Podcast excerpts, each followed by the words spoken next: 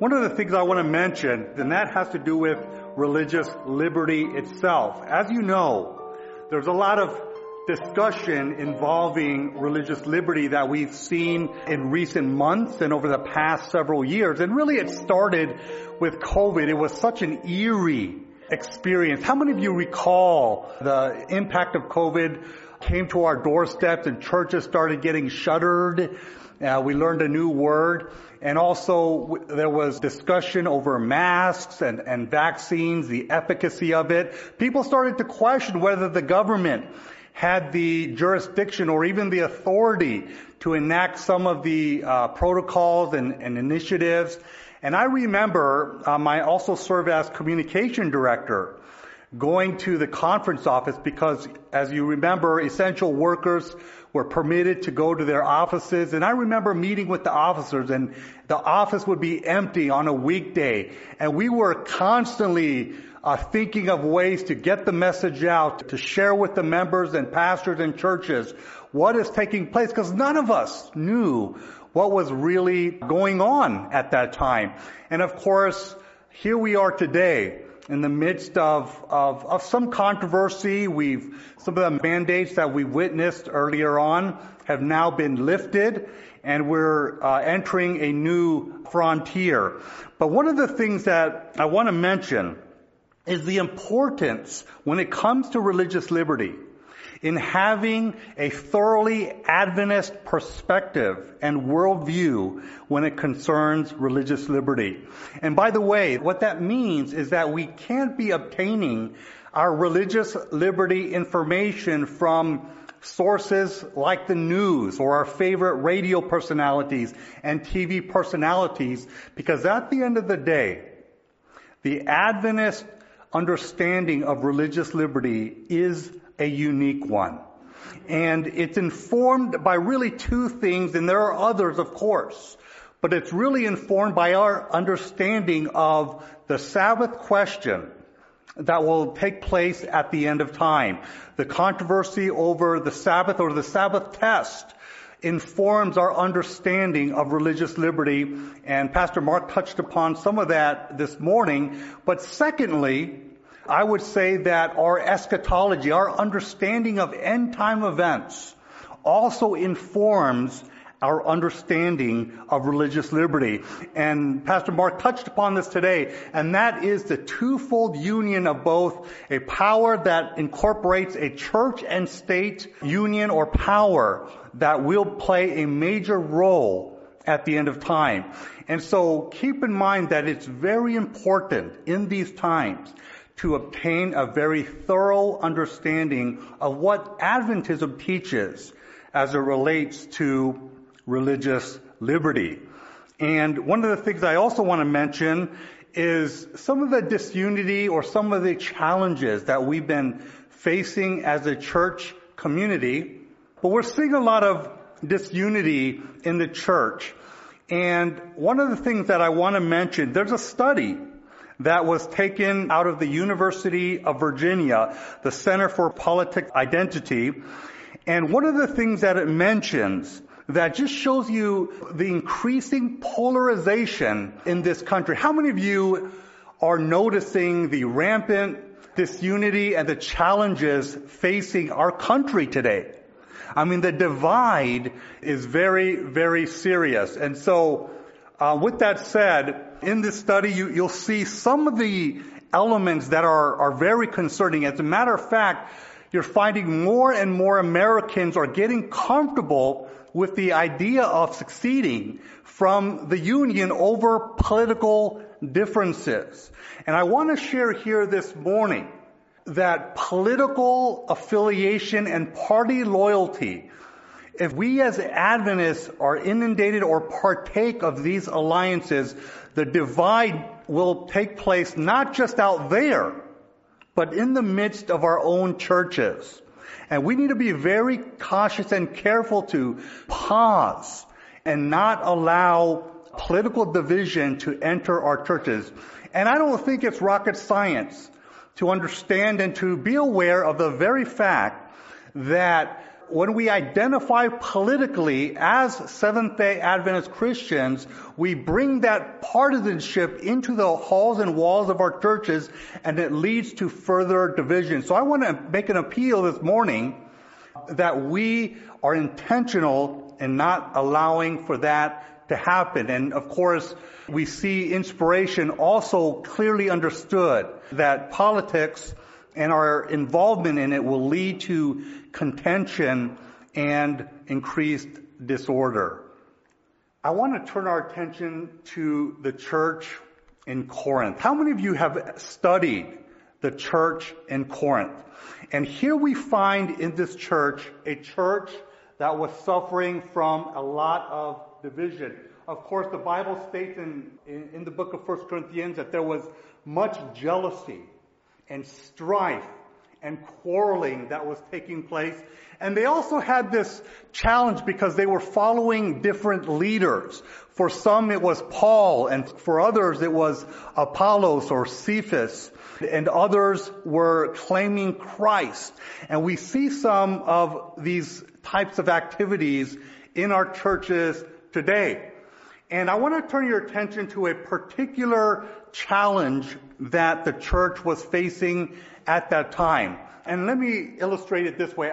As many of you know, I love food very much. And how many of you have gone to a restaurant and you walk in the door and you see a, a Buddha or some type of idol with some food and some burning incense, right? And obviously they are uh, dedicating their business, their restaurant to their gods.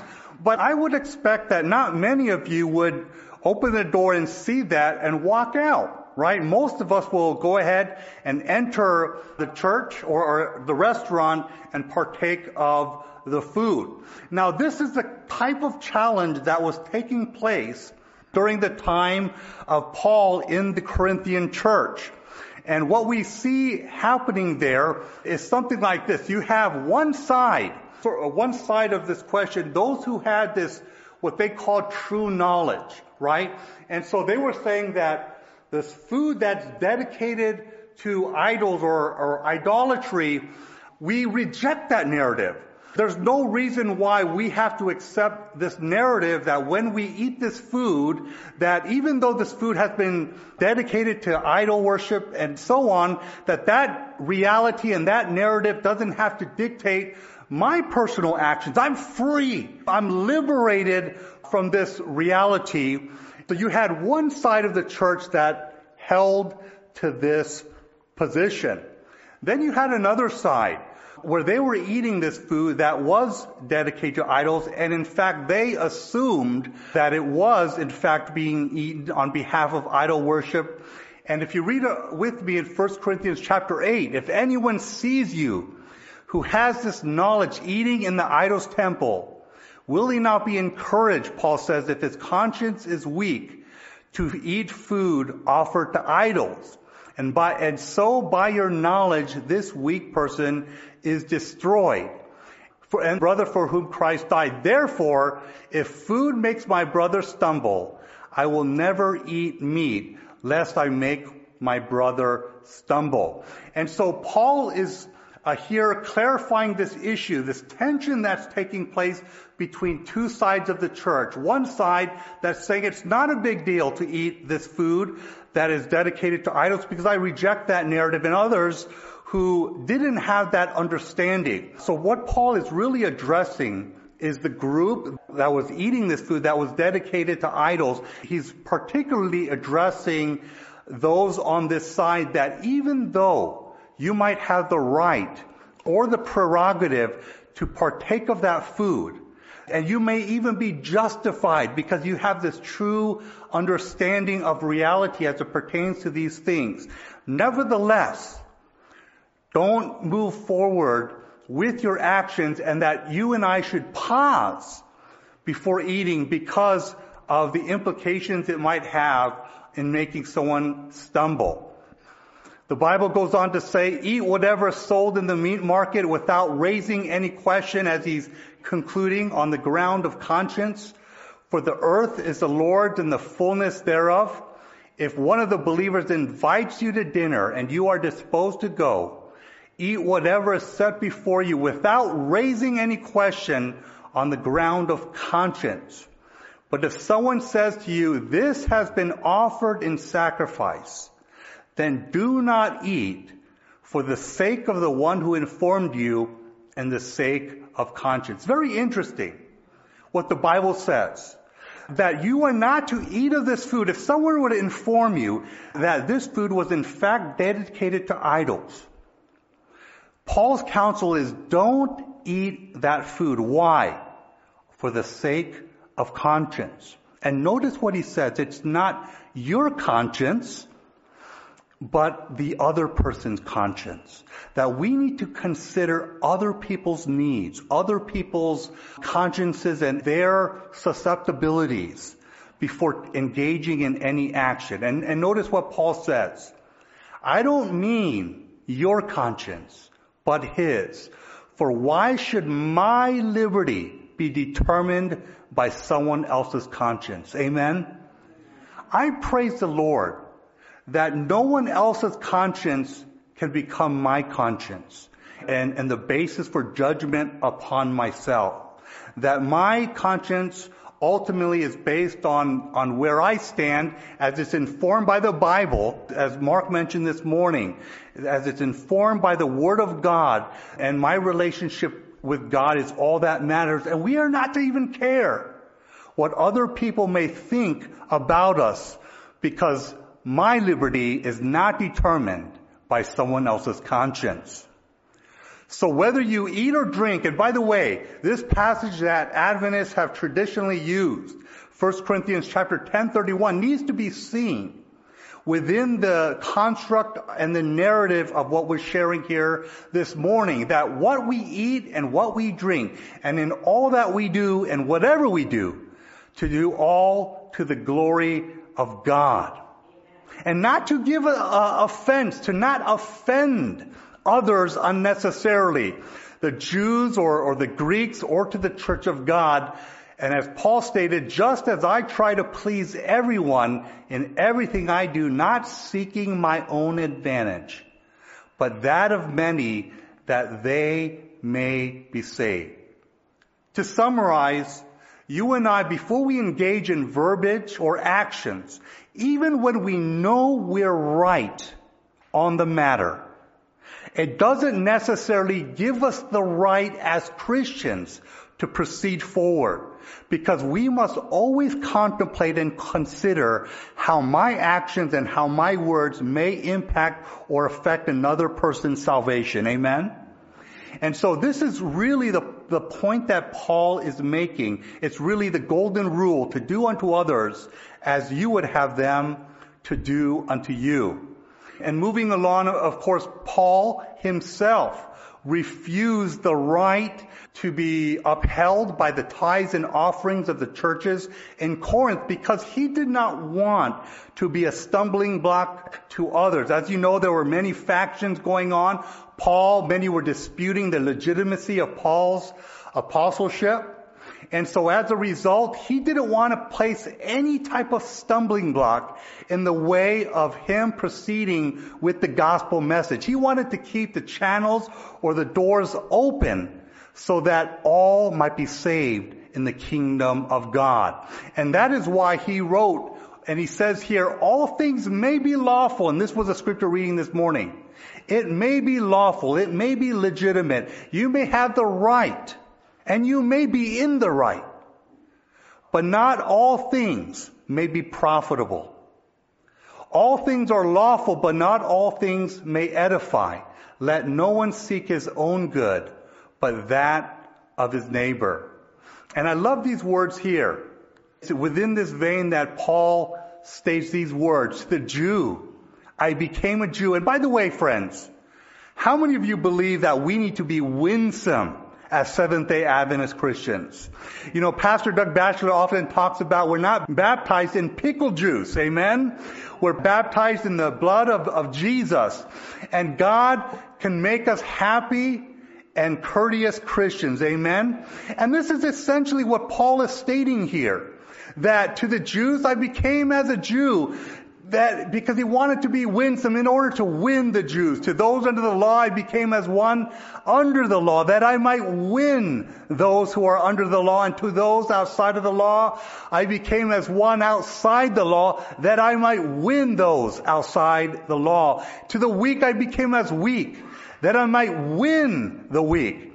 And I have become all things to all people. By all means, I might save some.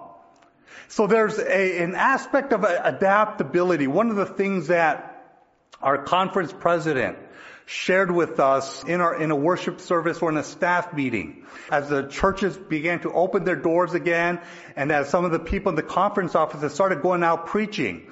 And one of the things that he shared in council was this, that as you go out, it might be a good idea to get some intel right, on some of these churches. Because our churches were reflective of, of what we saw in this country. There were some uh, churches that were very much about wearing masks, and there were some churches that were very much not about wearing masks. And instead of uh, allowing the, the mask to get in the way of the message, he said, find out what's going on in those churches. And if it's a church where, where they mask up, then by God's grace, wear the mask. And if it's a church that doesn't, and if you're comfortable with it, then perhaps you might take off the mask. And of course, some of that was contingent on where we were in the pandemic and so forth, and for us to use our own judgment. But how many of you believe that we need to not allow some of the things that have impeded the, the, forward progress of openness to the message. And it's very important that we don't permit or allow the minor things to somehow get in the way of what's truly important for us as Seventh day Adventist Christians. Paul stated this, we have not made use of this right this right to being supported by the funding of the Corinthians. We have not made use of this right, but we endure anything rather than put an obstacle in the way of the gospel of Christ. How important this principle that we put no barriers, no impediments to the reception of the gospel of Jesus Christ. Friends, at the end of the day, it's all about the mission. And what is our mission as Seventh day Adventist Christians? That is to take the everlasting gospel to every nation, to every kindred and tongue and people. Notice what it says about the apostle Paul. He labored for men of every nation, tongue, and people. And by the way, in laboring for men of every nation, tongue, and people in their day. That was the Greeks, the Jews, the Romans, etc. In our day today, and I want to bring this point home. Every nation, tongue, and people for us today means those who may be pro-mask, maybe those who are anti-mask. It, it pertains to blacks and whites. It pertains to the rich and the poor every segment in society where we're seeing division today, Paul's words are relevant for us in a world that is divided today. And notice what it says. He labored for men of every nation, kindred, tongue, and people, sought to meet the varied classes on their own ground. He avoided making prominent the differences between himself and them, he strove to lay aside his personal feelings and to bear with the prejudices of the persons for whom he was laboring. How many of you think that if we incorporated these ideas, these thoughts into our own life, that we do a much better job at maintaining unity first and foremost amongst ourselves? But also we do a better job of not placing roadblocks as we minister to those outside of our church walls. We know that Jesus himself followed this very principle. And of course, there were those who oversaw the temple uh, collections in terms of the taxes. And of course, they came to, to Peter and they asked him if Jesus was going to pay that temple tax. And what was Jesus' response? Absolutely, right? And part of his motivation responding in such a way is he was defending the reputation and he wanted Jesus to look good in the eyes of others. And so he spoke ahead of Christ. And of course, Jesus pulled them aside later on and asked him this question because at the end of the day, Jesus himself was exempt from that tax. At the time, the Levites and also the, the priests were exempted, right, as persons, as individuals that worked for the temple. And certainly if they were exempted, the Son of God himself was certainly exempted. And so that's why Jesus goes to Peter and asks him these words. What do you think, Simon, from whom do the kings of the earth take customs or taxes? From their sons or from their strangers? And Peter said to him, from strangers. And Jesus said to him, then the sons are free. And notice Jesus' words. Lest we offend. I know that by right, I am not obligated to pay this tax. But he said, lest we offend them, go to the sea, cast in a hook, and take a fish that comes first. And when you have opened its mouth, you will find a piece of money and take that and give to them for me and for you. And notice this commentary we find. While Jesus made it plain that he was not under obligation to pay the tribute, he entered into no controversy for they would have misinterpreted his word, and lest he should give offense by withholding the tribute, he did that which he could not justly be required to do. This lesson would be of great value to the disciples. Christ taught them not to place themselves needlessly antagonism to the established order. So far as possible, they were to avoid giving occasion for misinterpretation of their faith. In re- reflecting upon this, there are several guiding principles that we can come away from as we look at the narrative we find in the Corinthian church and also in the words of Jesus in his context with the temple. Number one, that we are not to put any obstacles in the way of the missional objective. Number two, to refrain from actions or verbiage that could stymie the openness to Adventism. Also to keep the witnessing reach or the doors open, I should say, so that we can reach every nation, kindred, tongue, and people. That we are to be willing to sacrifice even our own rights and even being right for the sake of the gospel mission. The other thing is, is that we are to be winsome and adaptable and not to make peripheral issues the main thing and to refrain from the needless antagonism of the established order. And by the way, we need to keep the channels open in our church so that we can continue to be a witness to the world. So the application here, one of the things that we're seeing today, and Mark uh, touched upon this this morning, and that is in recent weeks and, and months, we've seen some increasing rhetoric against our authorities, the, the government, and so forth. And it's very important that Seventh day Adventists do not come down on a certain or particular partisan side because we need to reach, and how many of you believe we need to reach both Democrats and Republicans, that there are people to be saved in both parties in this country. Amen. And so we cannot afford to do anything that would shut the door. And also, we need to be very careful not to raise our voices or to arouse suspicion against government authorities to keep the channels and the doors open.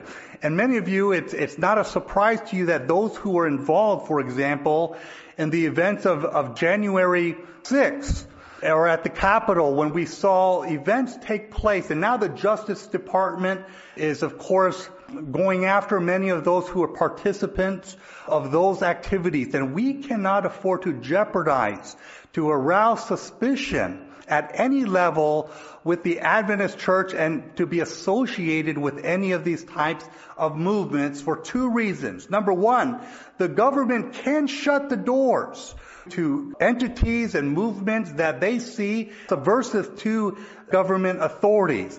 But also, we can lose the public opinion or the favor of the public audience and thereby cut off our potential witness to reach all classes of people. It's on this basis that I read these words. We should remember that the world will judge us by what we appear to be. Friends, perception and reputation is not everything, but it is important. Amen.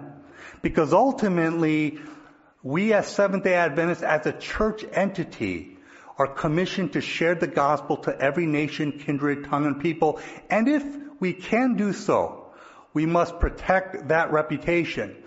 She goes on to say, before we come fully to the front, and what she means by that is when the Sabbath test occurs, when we come to the fully to the front, let us seek to it that the Holy Spirit is poured out from on high. And when this is the case, we shall give a decided message, but it will be of a far less condemnatory character than that which we have been giving, and all who believe uh, will be far more earnest for the salvation of our opponents. Friends, it's important that we are actually interested in the salvation of those that we disagree with. Amen. Let God have the matter of condemning authorities and governments wholly in his own keeping. By some of our brethren, many things have been spoken and written that are interpreted as expressing antagonism to government and law. It is a mistake thus to lay ourselves open to misunderstanding. We need to keep those channels and doors open so that we can minister to every nation, kindred, tongue, and people. We can't do anything that will arouse people's combativeness and notice the reason why we are not to condemn authorities and entities within our governments and even personalities. For this could close the doors of access to the people, again, from the government either shutting down our capacity to do it or losing our influence with the people out in the public. Notice the posture and the guidance that the Spirit of prophecy provides in relation to the Sunday laws that we saw in the late 1880s and the early 1890s. As discussion was taking place, as Sunday laws were being discussed in this very land, right? The Spirit of prophecy counsels very explicitly that they were not to go out and in, in, a spirit of antagonism and a spirit of defiance, but to the contrary, they were not doing God's will, she says, by braving opposition. They, because of its potential to create uh, prejudice and bitterness, become impossible for the truth to be proclaimed with that type of movement. Make no demonstration on Sunday in defiance of the law. We can use Sunday as a day on which to carry forward work that will tell on the side of Christ.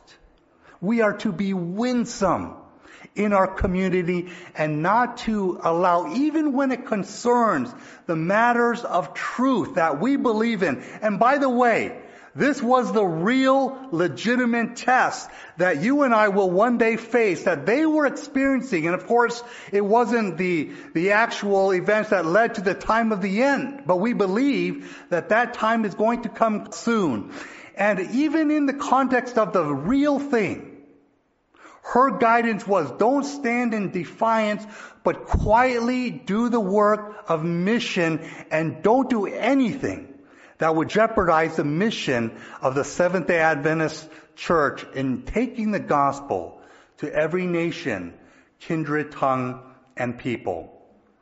One of the things that Mark touched upon this morning that I really appreciated, and I do believe that some of the emphasis or the hyperbolic emphasis that we're seeing with this emphasis on and against government authorities could arise from a misunderstanding and a misapplication of what we believe prophetically as an Adventist people.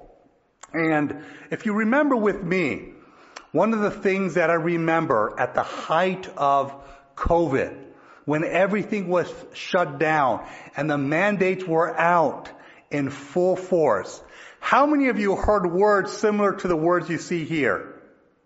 The stage is being set with these mandates. It was almost as though we were on a beeline track that these secular authorities, these global elites, the entities, the movements of the Great Reset, everything was leading up to a totalitarian, authoritarian regime that would bring about persecution and the end times.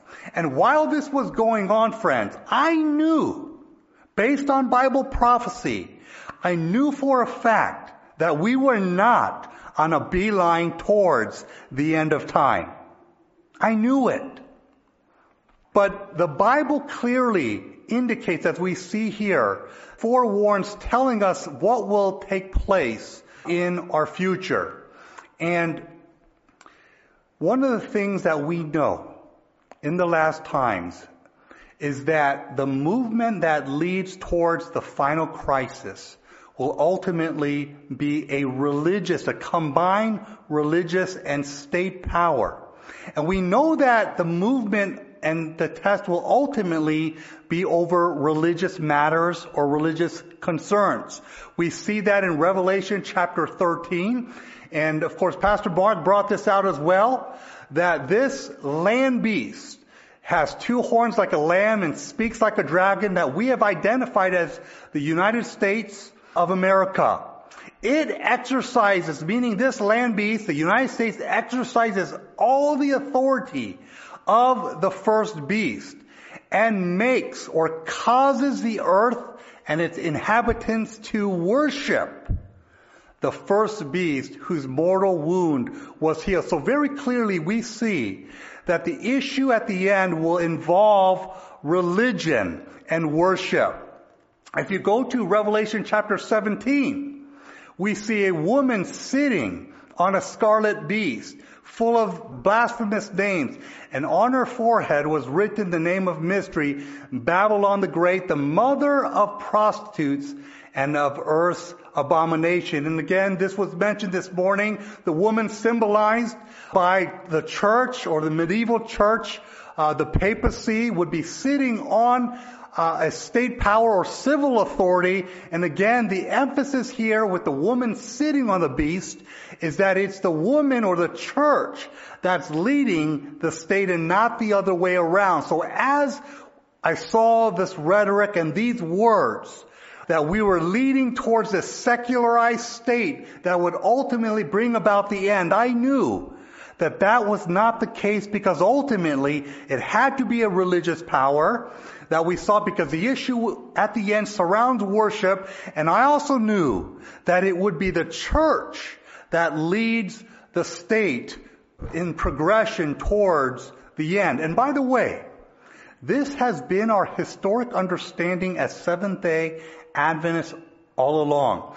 And it doesn't get any more Adventist historically speaking, when it concerns the books of Daniel and Revelation, than Uriah Smith. And I want you to notice with me his words here. This prophecy, he's commenting on Revelation chapter 17 verse 3. This prophecy is more definite than others applicable to the Roman power in that it distinguishes between the church and the state. We here have the woman, the church, seated upon the scarlet colored beast, the civil power by which she is upheld and which she controls and guides to her own ends, as a rider controls the animal upon which he is seated. Very clearly our pioneers understood this application and rightly so, that it would be the woman at the end leading civil authorities towards this persecution. And so when you have the revival of that mortal wound, right, because the, the church's authority over the civil powers was severed in 1798. And of course, with the resurrection, when that deadly wound is healed, we will see a revival, not just of the, the papacy, because much of the influence and authority of the papacy was lost at that time as well. But you'll also see a revival of its dominance over civil authorities. And that is very, very clear. Just to share one other, and we're not going to read this, but S.N. Haskell wrote another book on Daniel and Revelation, he mentions the very same thing uh, at the last sentence, that the church, the woman, is the one that guides and controls, constitutes this prostitute woman. Notice Ellen White's commentary. Very fascinating what she states in relation to Revelation 73. In the 17th of Revelation is foretold the destruction of all the churches who corrupt themselves by idolatrous devotion to the service of the papacy. John writes, I saw a woman sit upon a scarlet colored beast, full of the names of blasphemy. Thus is represented the papal power which deceives all nations. And this is very striking how she identifies the land beast power and what is the mechanism by which this country hands over the authority and the worship belonging to the papacy, instigated by the papacy, what medium and how does this transference take place? Notice the words here. What is it that gives its kingdom to this power? Protestantism a power which, while professing to have the temper and spirit of a lamb and to be allied to heaven, speaks with the voice of a dragon. Very, very powerful, powerful words here. Religious powers allied to heaven by profession will show by their acts that they have the heart of a dragon, and the time is coming when God's people will feel the hand of persecution, right? A religious authority, a religious power will lead the way. And I, I don't want to uh, belabor this point, but I want us to focus on two words. You see the words when at the, the first word there and the word then, right? When the leading churches of the U.S uniting upon such points of doctrine as are held by them in common. By the way, these doctrines that they hold by each other in common, are we as Seventh day Adventists also going to believe with some of those doctrines? Absolutely, because it's going to incorporate teachings within the Christian faith that some of which we will also agree with. When the leading churches of the U.S. uniting upon such points of doctrine that are held by them in common, will influence the state to enforce their decrees and to sustain their institutions, then Protestant America will have formed an image of the Roman hierarchy. And the affliction of civil penalties upon dissenters will inevitably result. When? When a church power influences the state. In another place she talks how the executive uh, branch and the legislative branch will yield to the wishes of the people because ultimately they want to get reelected into office, right? So very far from this notion that a totalitarian or secular authoritarian regime would lead the way to persecution, when you read the Bible and the spirit of prophecy, what emerges is you're going to find that it's going to be when leading churches, when they unite upon key doctrines, will influence the state, then Protestant America will have formed an image of the Roman hierarchy. When church and state unite, then you will have the formation of the image of the beast, the combined power of both church and state will lead the way. Just to share one other point that perhaps you've not considered. One of the things that I believe that Seventh day Adventist Christians shouldn't get involved in debates, political debates, and one of the things that we find a lot in our society today is controversy and opinions in regards to uh, climate change. And that's something that I stay out of. But it's very interesting how climate-based disaster and natural disasters, as well as, as wars and ru- rumors of war, how these types of casualties will lead towards the formation of the end time crisis. Notice again uh, these words. Satan puts his interpretation upon events. And they think as the world would have them that the calamities which fill the land are result of Sunday breaking and thinking to appease the wrath of God. These influential men will make laws enforcing Sunday observance. And we do know that there will be, again, a religious basis for the final crisis. As we close, I also want to share there's a lot of, of messaging and controversy even over our health message. And one thing that I feel very strongly about is that we have a lot of counsel as it relates to our health message. And one of the counsels is that the health message, the way that it's actually intended, it was never intended to be an abrasive sword utilized to chop people up, up and down. Amen? The health message is a medical missionary work characterized as a great entering wedge, not an abrasive sword, but as an entering wedge or the right hand of the gospel as, as we often refer to it that will break down prejudice as nothing else can. How many of you believe that we need to use the health message along these lines to open doors and not to shut them? Just to read one more, nothing will open doors. And again, this is the way that we are to implement and utilize the health message. She says nothing will open doors for the truth like evangelistic medical missionary work, this will find access to hearts and minds and will be a means on converting many to the truth. It's so important that we understand and get things right at the end of time. I want to leave you with a couple of, of points as we close.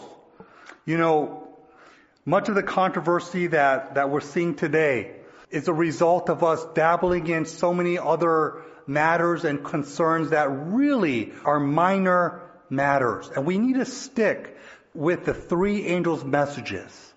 We need to stick with the everlasting gospel, the role of the message of righteousness by faith at the end of time. And, and I want to leave you with these words. Speculative ideas should not be agitated, for there are peculiar minds that love to get some point that others do not accept, and argue and attract everything to that one point. Twice I have been shown that everything of a character to cause our brethren to be diverted from the very points now essential for this time should be kept in the background. We need to follow the example of Jesus, amen. To be winsome as a people of God. I want us to focus on these last words. And this is the ultimately the example that we find in Christ, his posture at a time where there was much controversy. And by the way, in winning the battle and the war in the great controversy, it comes sometimes in a context where it appears that God's cause actually has lost the battle and the war. And I think of Jesus when he was nailed to the cross. To all extents and, and to all human appearances, in the very act of dying, Jesus won the war. He won the battle. And of course, that became the basis for him to ultimately complete the war and the battle that we're facing today. But victory in God's eyes doesn't always come through winning in the way that the world defines winning. Amen? That sometimes winning comes by simple surrender and entrusting one's life into the hands of Jesus and God our Father. Sometimes it takes to engage in actions just like this, that when we are reviled, that we do not revile in return. That when we suffer, we do not threaten, but we continue to entrust our lives to Him who judges justly. Is that your prayer? I know that it is my prayer that as we move forward, let us entrust our lives into the hand of God and not be so concerned asserting our rights and our rightness in all things. But sometimes it takes a mere surrender of our lives to God to entrust that He's in control and that He will win this battle that we call the great controversy. God bless you.